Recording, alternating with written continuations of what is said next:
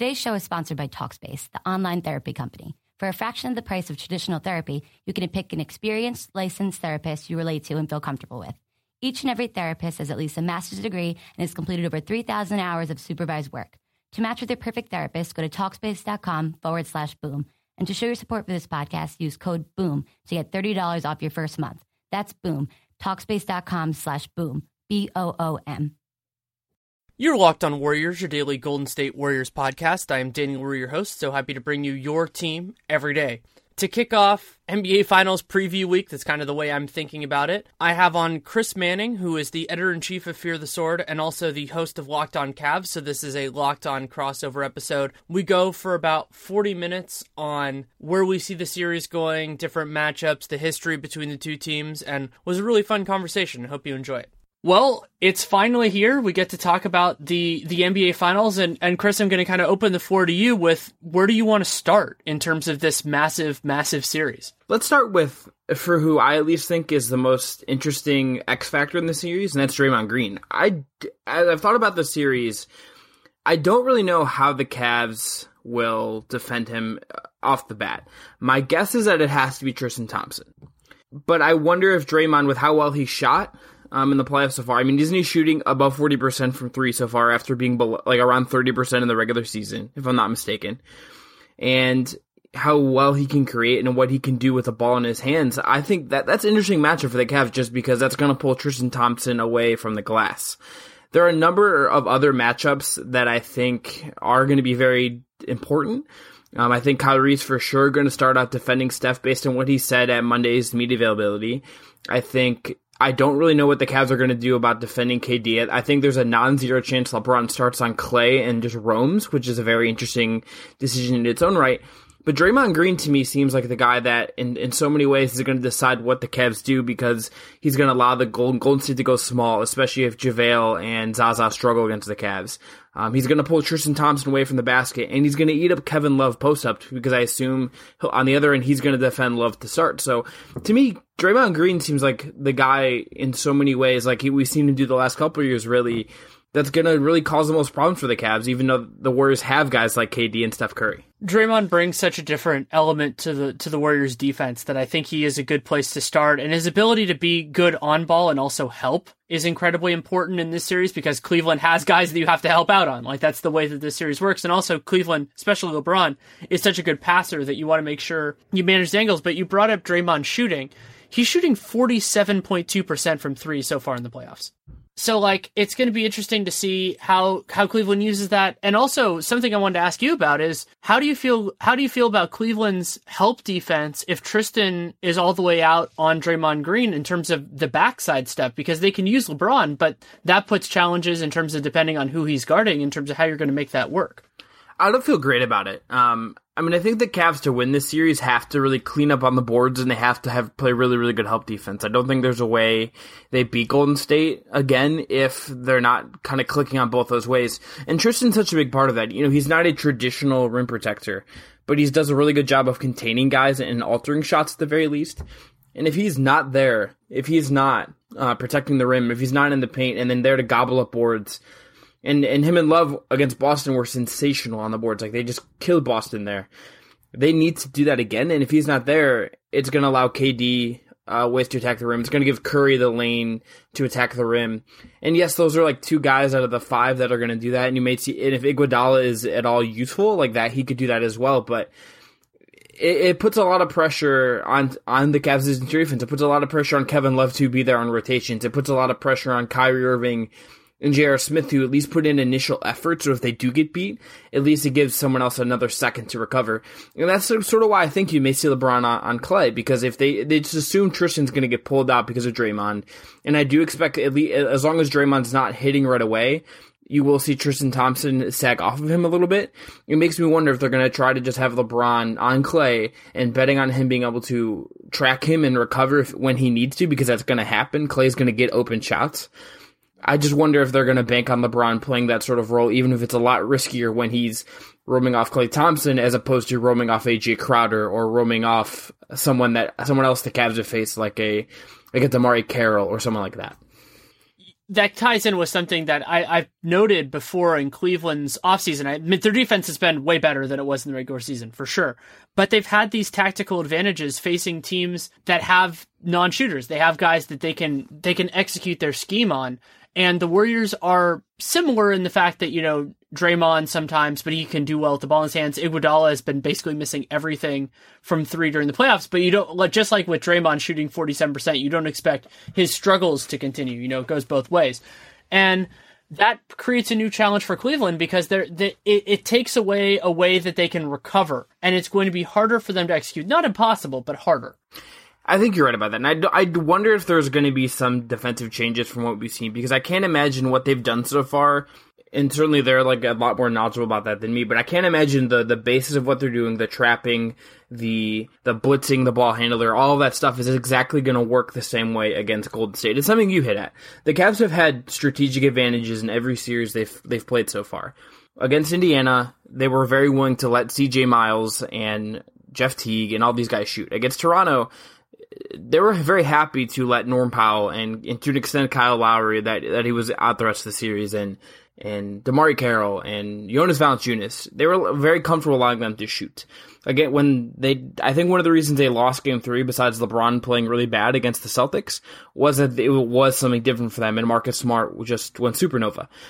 They're, they can't do that against Golden State. Like, I don't think you can blitz and do all that stuff the same. There are no advantages there, especially when two of your five starters and two of your three best players are not lockdown defensive guys. They are not guys that are going to at least dominate or at least hang in their own individual matchups unless everything is clicking. Yes, Kevin Love can do, I think, pretty well against Zaza, and I think he can do well against JaVale.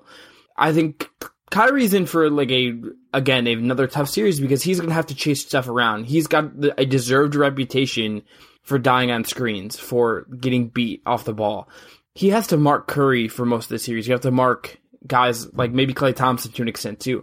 These are things that are just going to happen, and I just wonder if how the Cavs can do that for four out of seven games. Even beyond that, like, they even if they lose a game, for it to be close, for it to be competitive, I think all these things have to break right for them. It's going to be a challenge for them. It's going to be an adaptation for them on the fly that I think if, if it's going to look different in game one for them, I think you, they have to make an adjustment even from that first quarter, that first half of game one to the back half of that first game. Adjustments are going to be such a huge part of this series just because teams this good make sure that your primary things aren't going to work. You know, that's just the way it is. And we saw that a lot over the last couple of years. And the question I wanted to ask you was, who do you think is the second best Cav at defending Kevin Durant? And do you think that, that whoever that player is, is going to draw a lot of minutes on him? Because to my eye, Cleveland doesn't have a lot of players that really fit that particular matchup. No, I mean, they don't. They definitely only have one guy that physically can hang with him, and that's that's LeBron James. And I don't think they they really want LeBron being a defensive stopper in the series, even though they, I think they'd be comfortable with Kyrie doing more um, on offense. I think they'd be fine with that. I also think you want LeBron being peak LeBron on both ends of the floor. And I think the best LeBron is probably not defending Kevin Durant to the full stop every possession down. So I think the other two guys, they, well, I think there's three guys they will try. I think they will definitely use J R. Smith, and that has its own set of risks, which are just sort of inherent because it's J R. Smith. There's a big size difference, there's a skill level difference, et cetera. You, you will see Iman Shumpert, I think, because they believe in Shumpert's defense. Lou has praised it a couple times in the lead-up to the finals, has praised it throughout the playoffs. It's what got him minutes against Indiana and got got him back in the rotation. And I th- and I think they will use Richard Jefferson. I think the la- in the last series you saw R J back in that rotation ahead of Channing Frye because I think they know they need R J to defend. They need R J to match the to match Golden State and to be able to switch. I, I come back a lot to that last possession of the Christmas Day game where Richard Jefferson was in a position to switch onto K D when LeBron got screened and couldn't get there in time. They need bits like that where they're not going to necessarily be able to get around a, a three four screens or two three screens or just one screen in time, so you have to have Richard Jefferson who is at least has the size and the frame and the, and the veteran savvy to be in the right spot. Like, yes, he, people will say he tripped him on Christmas Day, but at least he got there. And that, that is like half the battle of defending a shot against a guy in K D who's an incredible player, one of the three, two, three best players in the world. So I think you'll see a lot of Richard Jefferson. And I wonder if, too, as a result of that, you see the Cavs' rotation switch. We have seen R J with those LeBron bench units. We've seen him in those spots, but I wonder if you do see him as the direct sub for LeBron James in ways we haven't necessarily seen. And I don't expect LeBron to rest a lot either. So I think maybe two, three minutes at the end of the first. Um, we'll play the whole second. I think you could see him at some point just playing stretch after stretch after stretch and them trying to get him rest in different ways.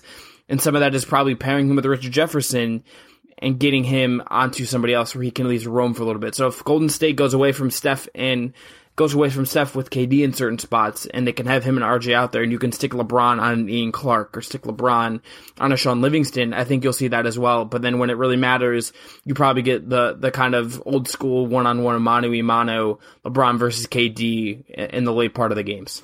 Fatigue is also going to be a massive, massive part of this series, and it has been a kind of a difference in philosophy between these two teams during the playoffs, partially out of necessity to a point for the Warriors, is that they haven't had to push their guys. You know, everybody's kind of hovering around the thirty-five minute average for the Warriors, but Lou has pushed his guys hard, but they haven't played many games, you know, four, four, five, so they haven't had to push it that hard. So I'm going to be fascinated to see how both teams handle this, especially if it ends up being a long series. And that'll be fascinating to see, you know, whether, not necessarily whether LeBron can keep it up, because I'm convinced he can, but how Golden State handles it and also how it happens with the other guys. Like Tristan Thompson had a couple of games where he played more than forty minutes against Boston. Yeah, I think Tristan is fresher, though, than he might have been if he hadn't gotten hurt, which is a weird thing to say, that getting hurt was a good thing for him when he got hurt at the end of the regular season. But I think that actually Actually did him some good. Um, I think him getting a couple days off when he was looking very worn was really good. And I, I do think you're going to see him play, you know, maybe forty minutes a game in this series. I think there's going to be times where he's playing where Kevin Love might play just because of defensive and rebounding purposes, uh, and especially because the Warriors are going to attack Love in that sense. I think you hit on something too with the minutes. That's that's in key. None of these, neither of these teams are coming in having played a particularly brutal or hard series. One of the things that I, I do think benefited the Cavs last year, aside from the Curry injury, aside from, from the Draymond suspension, I can't imagine that that O K C series last year, that where Klay had to save them in game six, and everything that happened in that series and just how grueling that series was, that didn't play a part in, in the Cavs having an advantage in the finals. Because Golden State had played just an incredibly difficult series against Russ and K D. And this year they come in having won all twelve of their playoff games and not really being particularly pushed, you know, aside for some spurts, right? Like, I, I feel like they got to be fresher. At the same time, the Cavs are probably going to be fresh too. And that sort of means both teams are at their best in a, like, in just a basic sense. Like, I'm sure people are dinged up to an extent, right? Like, I think Deron Williams has a shoulder injury. But in in the sense that Curry isn't hobbled this year, um, K D's healthy. Like I, he has no signs of the foot injury that he had, as far as, as I know, and you know better than me. They're healthy, and I think that, in a way, probably favors Golden State. I know that it could get deep and things could change after a game or two, but to me, just the them having that break and both teams being healthy, I, I think that probably gives Golden State an advantage, whereas last year, Golden State coming in a little beat up, I think it uh, played into the Cavs' hands a little bit. And that ties in with one of the most compelling reasons for this finals compared to the last two, is that this is as close to full strength as you realistically ever see to start a series. You know, in, at this far in the playoffs, things happen. As you said, Deron Williams did a shoulder thing. I'm, I mean, Iguodala has been dealing, dealing with knee soreness, all that sort of stuff. Those happen. You know, you're never going to see like one hundred health versus one hundred health. That's just not the way this ever works.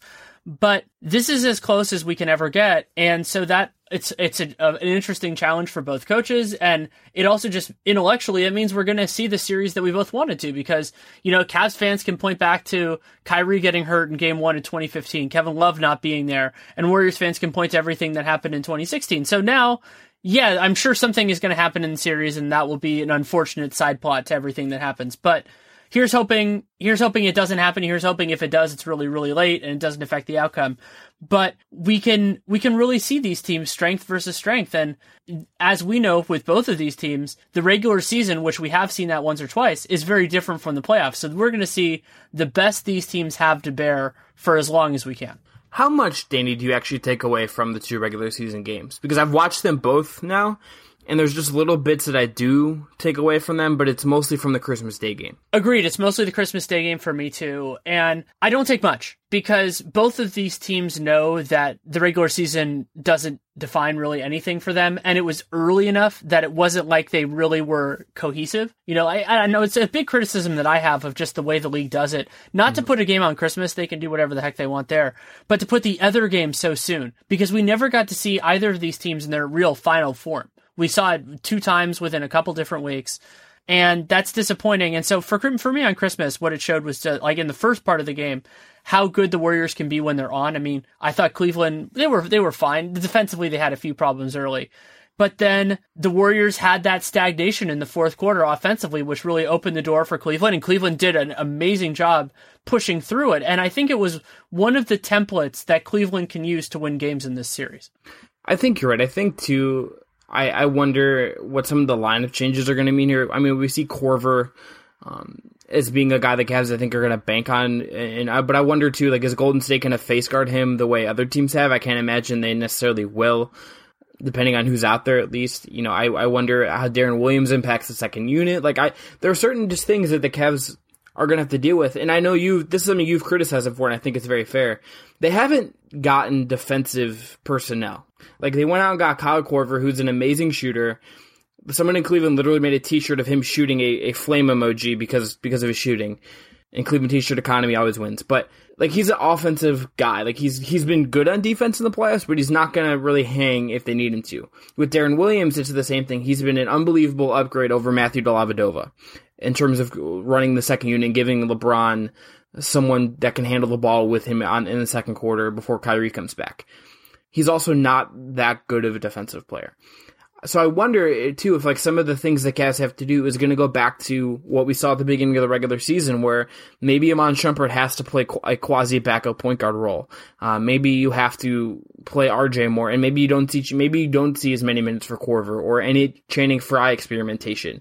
Like, I wonder if we just end up going back to the beginning of the Cavs' season, where they just have to kind of do with some of what they did in the twenty fifteen finals and lean in on that defensive, grindy personnel, um, in certain situations to try to make this work. But that also probably ends up being a losing game anyway, because I'm not sure Iman Shumpert is going to tilt you defensively in a way that's going to matter. And I, I don't know if benching Korver, you know, yes, you maybe get a little better defensively, but you lose so much spacing with him there. And I think these are just questions that Cavs have that I don't know on the other side of things. What questions can they actually ask Golden State to make them uncomfortable? I think the LeBron-Kyrie pick and roll is going to be big. I think the the scoring with LeBron plus the bench unit is going to be really big. But what else can the Cavs do to Golden State and, and make them uncomfortable, and that, that Golden State can't really solve, or at least is going to have a problem solving? Offensive rebounding. That's a, a big one, but it does pose tactical challenges because uh, while Tristan, if it's a one-man offensive rebounding, that can totally work. And when the Warriors go small, they get a little bit paranoid about that. They they can survive it. I mean, those lineups had terrible offensive rebounding numbers last year, the Draymond and center lineups, but they still killed everyone because they played good first-shot defense and they're devastating in every other form of the game. But that might get Mike Brown off it a little bit. He has not been the most like aggressive in terms of playing the Draymond and center lineups, just like Steve Kerr wasn't. It was the Warriors' best lineup last year. It was the best lineup two years ago. It took them going down two one in the series to go to it full time, and they did. The last year it was kind of in fits and starts, partially because various guys were hurt. So I think that's the other big one that Cleveland can do. And it's it's kind of a basic point, but just forcing turnovers. I mean, the Warriors are not a great team at being responsible with the ball, and it's a challenge to force turnovers on the Warriors, but they also make a lot of unforced errors. And so whether they can kind of get the Warriors to spiral on that could be another another thing that they can push. I, I, I think that's true, too, because the Cavs in games against Boston did a really nice job, I thought, of getting out in transition. It's a different thing against Golden State. Um, it's a little different when you have that offense as opposed to Marcus Smart and, and Terry Rozier making these decisions, but I, I think that's true. And I, the offensive rebounding thing becomes really interesting to me because I don't know what the Cavs' counter this year will be to the Draymond at center lineup. I almost wonder if this is where we go back to the Cavs using the LeBron at center lineup. I wonder if this is where they go back to LeBron being probably the best overall match for Draymond. Um, Ian Levy from The Setback wrote a great piece about them being two sides of the same coin. Like, I wonder if that's what you have to do. But then if you do that and you go, let's something like Kyrie, J R. Smith, Shumpert, Jefferson, and LeBron at the five, you lose something there because it puts a lot of pressure on LeBron to be that dominant rebounding force there. It puts a lot of pressure on Richard Jefferson, who, who, if you look at the numbers last year, was a great rebounder in the finals, has not really rebounded at all this year. And yeah, they haven't asked him to, and it's a different role, but he, he hasn't rebounded in a meaningful way. that takes away an advantage for the Cavs. And yeah, you can match Golden State better that way. The personnel matches better, but then you're playing Golden State's game anyway. So I wonder if you almost just have to, to ride with Thompson or or Love in certain stretches at the five. Yeah, I think at a certain point, Cleveland just needs to play to their strengths. This is kind of a story of the Warriors the last couple of years, is that if you try to be like them, you're probably going to lose. And I, I think back to when Portland tried to go small. Granted, they did it out of necessity because Nurkic was out, which was disappointing. But that, generally speaking, and the Rockets periodically would try to do that, not this year because they didn't play, but two years ago and the year before that. And so that's going to be worth watching too. Like, does Cleveland try to counter it? And I mean, obviously they have LeBron James, so they can do, they can make an advantage. But I want to go back a little bit to the Korver thing, because Cleveland has a lot of these guys that are really good at, they're, they're good at executing in the team concept. They're not necessarily the best one-on-one defenders or all those traditional things, but they can do what the team wants them to. They can do the scouting report. If they need to push a guy to his right side, if they want to push him to the baseline, they can do that. And that ties in with the Warriors, because it's uh, how often are the Warriors going to make them pay for having guys who can execute that part of it, but not the bigger scope thing?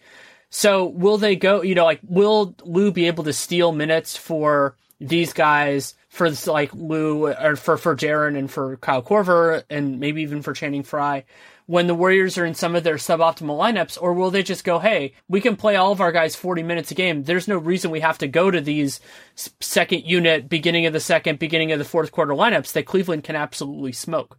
I think you will definitely see the Cavs go to those bench lineups, because I do think they like some of what those guys provide. I do think they like getting Love and...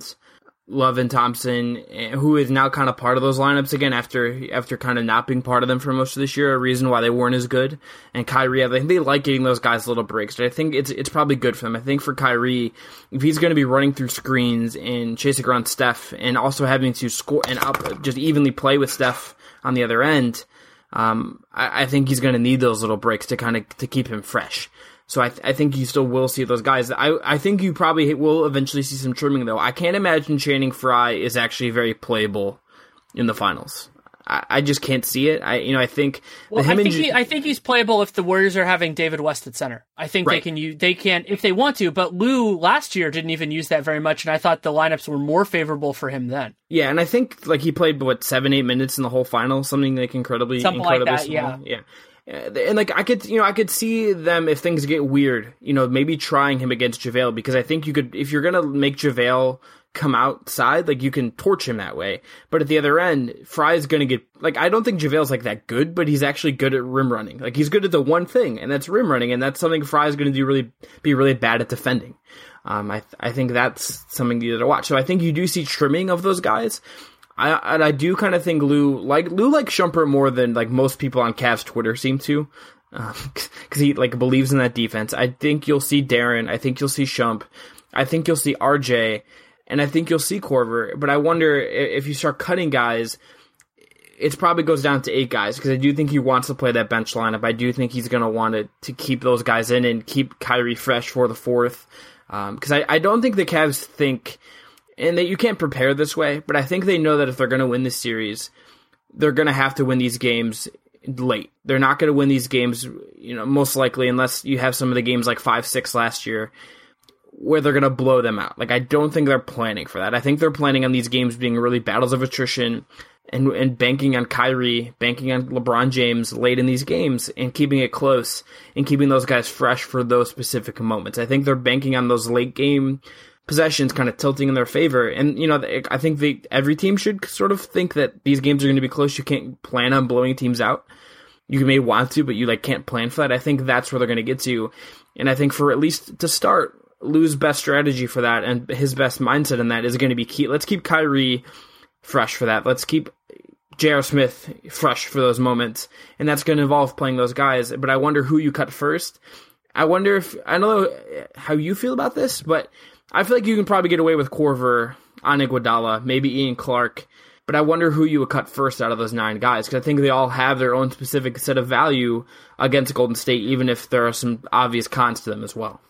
It's tough because, all as you said, all of them have strengths and all of them have weaknesses. I think that R J is probably going to be a central part of it just because you need somebody on Durant that doesn't give you panic every second of, of the game. And I think Korver on K D is just untenable. You know, it, it just doesn't work. It, and yeah, so, no. so that means that means there's a spot for Jefferson. Uh, and I think that he's there. Korver, I think Korver could be squeezed, but I think they might just, it's going to be why Stephen Curry is, is really, to me, the central figure of the series is, can the Warriors f- force the Cavs to basically play Iman Shumpert or other more capable defensive players on him?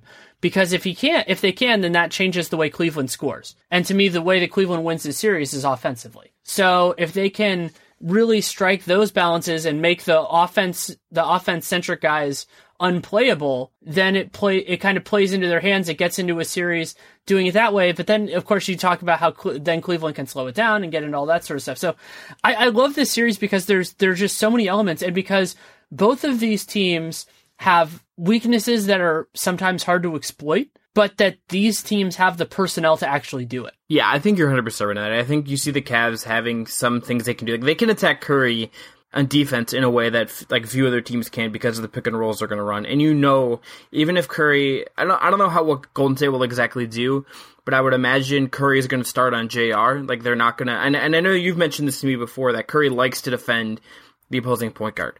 But I can't imagine that Curry's not going to at least be on J R some of the time. But the Cavs are going to do what they've done the last couple rounds and use off off ball screens to get the smaller guy, the Isaiah Thomas, the whoever they want to target into the pick and roll and onto Kyrie. They're going to do that. So you're going to see that. And I think it's something that is essential to the Cavs' strategy.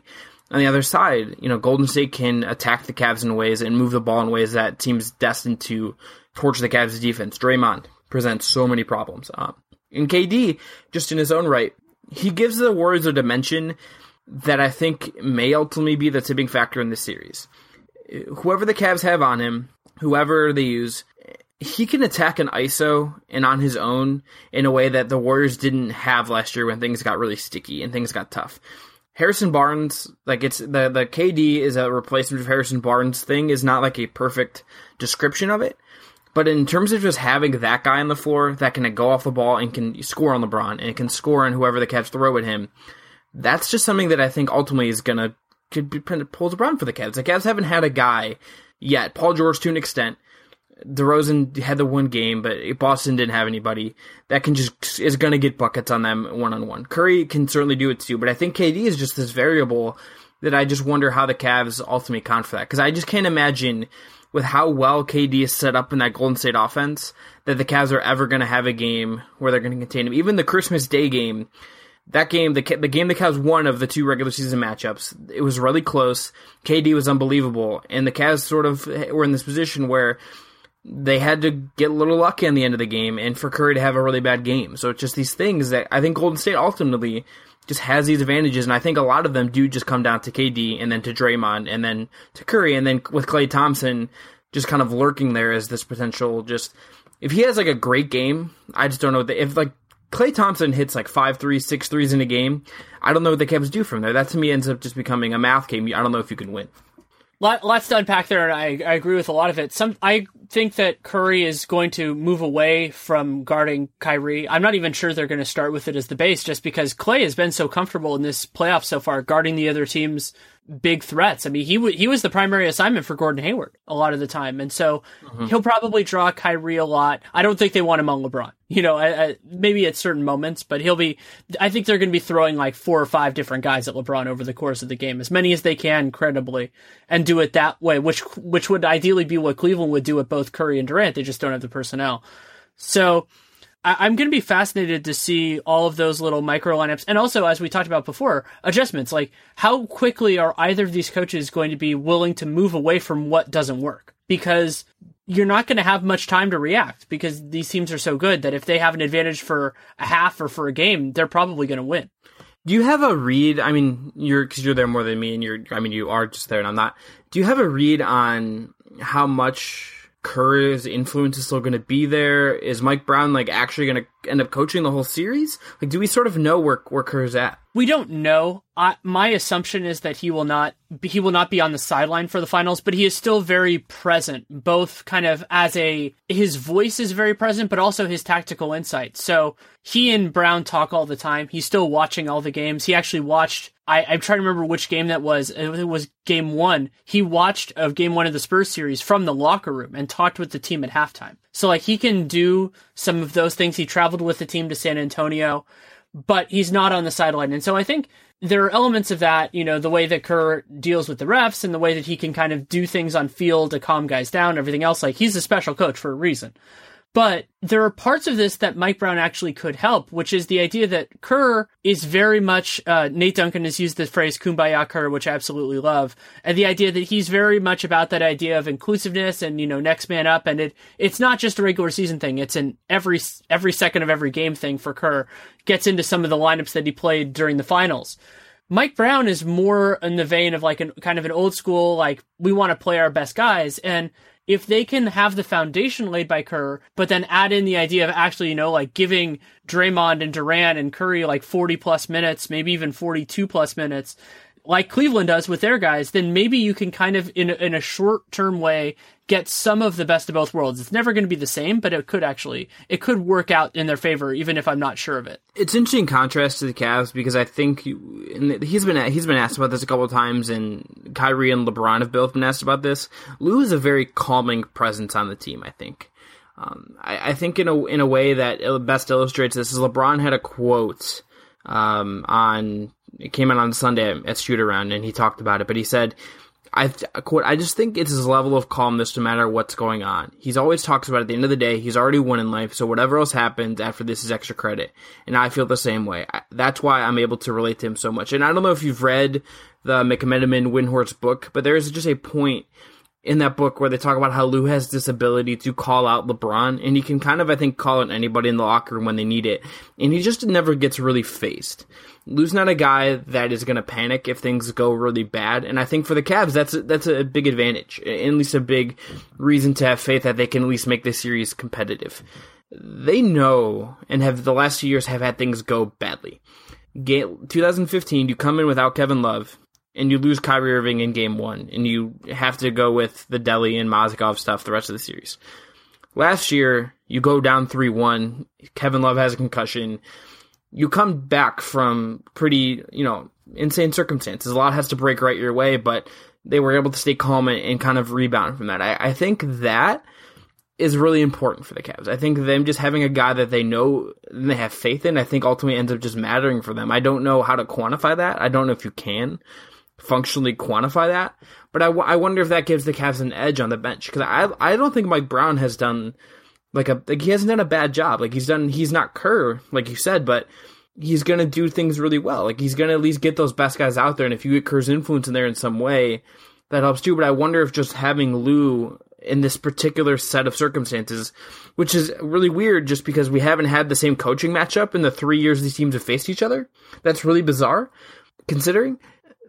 That helps the Cavs in some way. I think it has to help that they just have Lou there for them. It's an interesting point, and, and certainly possible that it ends up being being a bigger factor. Um, I I think that broadly speaking, you know, coaching is is it's a big it's a big thing, but a lot of it is on the margins just in terms of the mm-hmm. talent. But the reason why I think Cleveland has a a real chance in this series is because they're really good.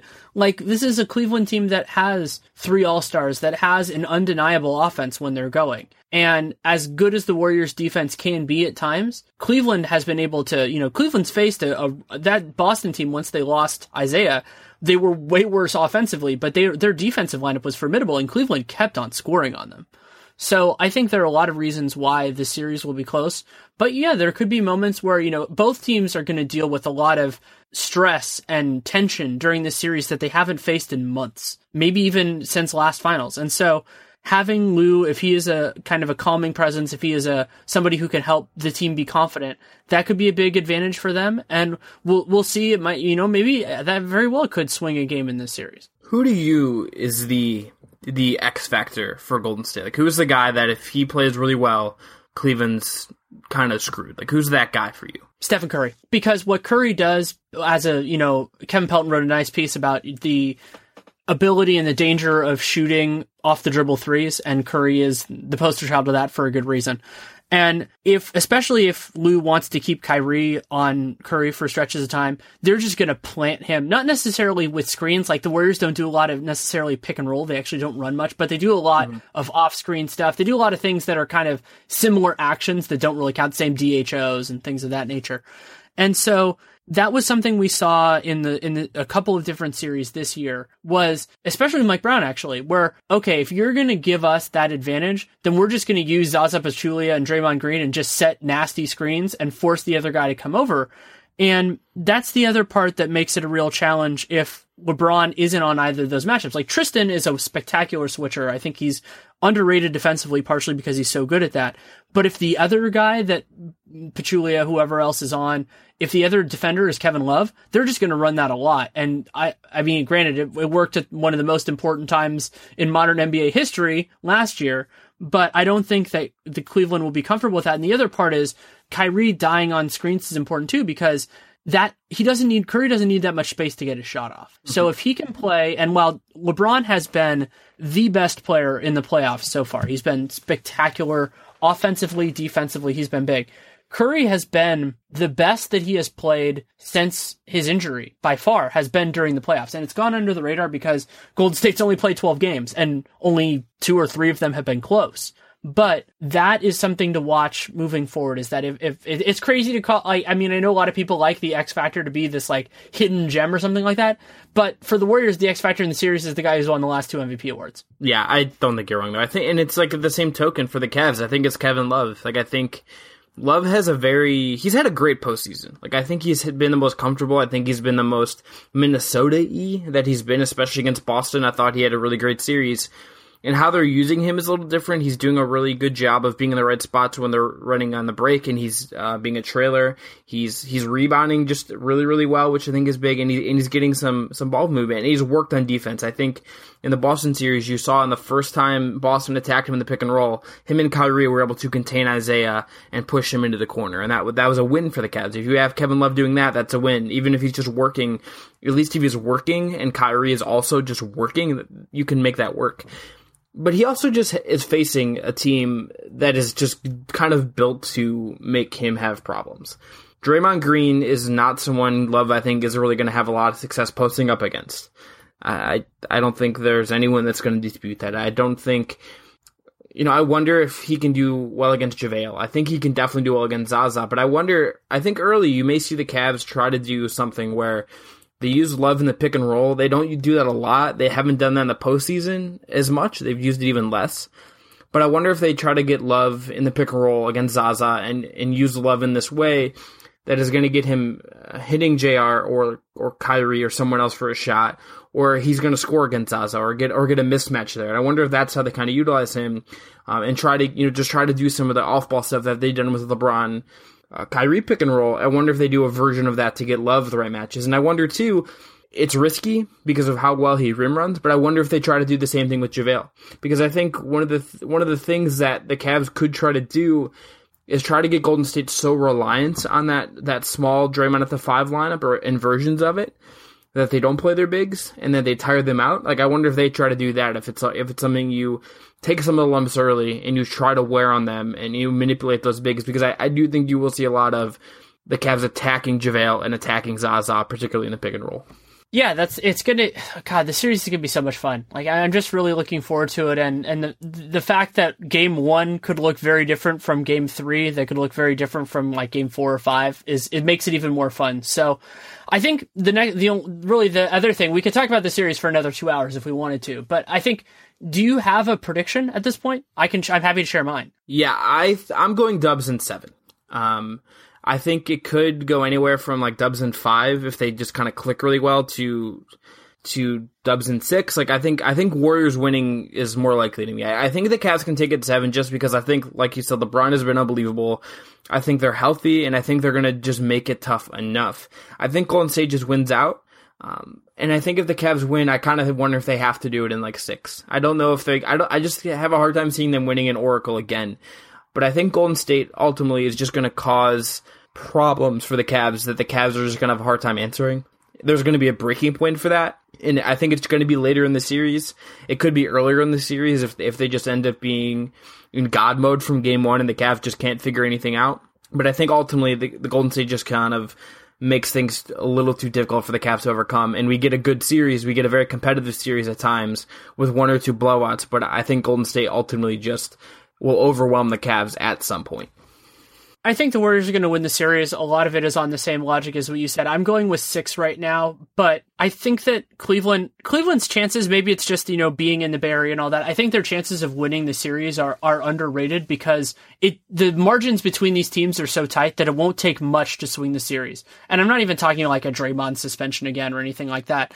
But in terms of picking the winner, I fall back to the idea of kind of, well, what do you want to take from last year's finals? And for me, there was a lot of non-representative stuff other than LeBron and Kyrie being undeniably amazing in the final three games of that series. But I think more to the three one part of it. And, you know, the Warriors were the better team for a majority of the series in that way. And, you know, for the for the first four games, I thought that they were better, even though Cleveland was awesome in one and two. And so I think that there's a lot to, to do from that. And also when you think about, well, what's different from last year, beyond the whole health part of it, which we talked about before, the Warriors swapped out Harrison Barnes for Kevin Durant. And Kevin Durant really was acquired, beyond acquiring him because he's an amazing player, he was acquired for this series and for the idea that he gives Cleveland challenges on both ends of the floor that they do have counters for. I mean, that LeBron James is the counter to everything, but it it stresses them in different ways. And so I think that the Warriors have some meaningful advantage in this series, but I have just so much respect for, for the Cavs top to bottom. And, you know, LeBron is still the best player in the world to me. And so I'm go- I, I, I think giving them six, you know, and, and acknowledging that they have a very real chance to win the series is giving them it, it, I, that shouldn't be treated as a sign of disrespect. It's just that I think the Warriors are one of the best teams we've ever seen. I think you're right about that. And I think, too, the, this is on paper the most talented the team LeBron has had around him since he came back. I, f- I think Deron Williams is just a really nice backup point guard for them. Um, you know, I think there certainly are some flaws in the roster, but I think with how well Kyrie's played of late, with how good Kevin Love has been this whole year, I, I think this is the best team LeBron's faced. It just ends up being, this is a Golden State team that even if they didn't win as many games, even if certain metrics aren't as impressive, like they have Kevin Durant, they have four of the best twenty players in the world. They've, and like, what do you say about that? You know, like what, what do you do about that? That it doesn't indicate that this team is just incredible and on this other level. And I think that it, it's, if the Cavs can take them that far, you know, it's going to be disappointing for them, but that's an accomplishment in, in a sense in its own right. Yes, they're going to be bummed. Yes, you know, they'd rather, much rather win. And I think they do have a chance at winning. Um, and I think you're right that I think there is a lot of just assumption in certain areas that this is going to go one way. But I think you're like, I think Golden State is just incredible. And I think if the Cavs pull this off, It'd be, it'd certainly to me be probably LeBron's biggest accomplishment. If he's able to lead a team to beating this Golden State team, more so than three one last year, more so than winning his first title or whatever, I kind of think this would be the biggest feather in his cap. It would be a legitimately special accomplishment. And, and while Cleveland has spectacular talent, I mean, Kyrie Irving is, is incredible, undeniable at his absolute best. This is a different Golden State team, and this is going against, you know, going against a, a a great team. But we've seen Cleveland do it before, and we've seen them win not only last year, but I mean, the fact that they pushed it to six games in twenty fifteen, despite the talent disparity there, was massive too. So I, I'm just so excited for it, and uh, look forward to talking about it with you. And thanks so much for taking the time. Of course, Danny, always. Thanks again to Chris Manning for taking the time. You can read him at Fear the Sword. You can listen to him at Locked On Cavs. And you can also follow him on Twitter at C W M Writes. That's C W M W R I T E S. Going to do three preview episodes for this week. And, of course, first one was just the one with Chris Manning. Second will probably be the one with Jim Barnett. I already recorded that. I think that's going to be Tuesday night, Wednesday morning's episode. And then I'm working on getting a third preview out there. And then Thursday, we actually have the game. So that'll be exciting, game one. And then, of course, do a podcast on game two, which is on Sunday. So lots going on. You could support the show by leaving a rating, leaving a review in the podcast, wherever you're choosing. You can also subscribe, download every episode. Certainly good things. Spread the word by word of mouth, however you see fit. And if you want to send any feedback, good, bad, or indifferent, Danny LaRue, N B A at gmail dot com, at Danny LaRue on Twitter. You can also check out my work on The Athletic. I will do a finals preview at some point. Haven't done it yet. figuring out how I want to work on it, and then doing other material for Sports Illustrated and numerous numerous other places. You know, you know me. So thank you so much for taking the time to listen. Take care, and make it a great day. Ace is the place with the helpful hardware, folks. It's Ace's biggest L E D light bulb sale of the year. Right now, buy one, get one free on our best-selling L E D light bulbs. Our four-pack of L E D bulbs is nine ninety-nine, and our two-pack of L E D floodlights is only twelve ninety-nine. Buy one, get one free. There's no limit on how much you can save, so stock up now. Hurry in. Buy one, get one free on long-lasting ten-year L E D bulbs, now through Monday, only at your neighborhood Ace. See participating stores for details.